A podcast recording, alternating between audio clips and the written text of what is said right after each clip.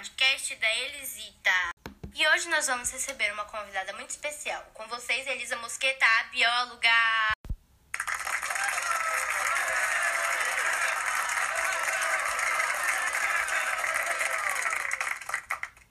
Obrigada, obrigada. Estou muito honrada de participar do podcast da Elisita. E ela vai falar sobre o nosso episódio de hoje, claro.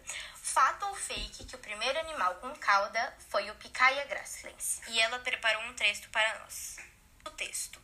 O fóssil de vertebrado mais antigo é conhecido como Picaia gracilens, um peixe com comprimento de enguia, cauda em forma de flecha e cabeça com duas antenas. No caso, ele parece mais um alien do que um lagarto. No caso, o pioneiro. A picaia vem do folhelho de burguês, uma formação geológica no Canadá que guarda rastros de uma explosão de, na biodiversidade ocorrida há 508 milhões de anos, no período cambriano.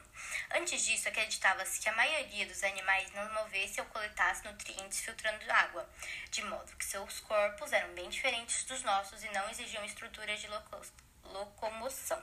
Então, descobrimos que é fato que o primeiro animal com cauda foi o Picaia gracilens.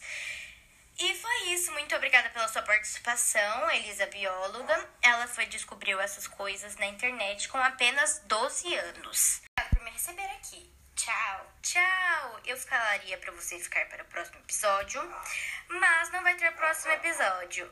E fontes da pesquisa, revista super interessante. Obrigada. Tchau.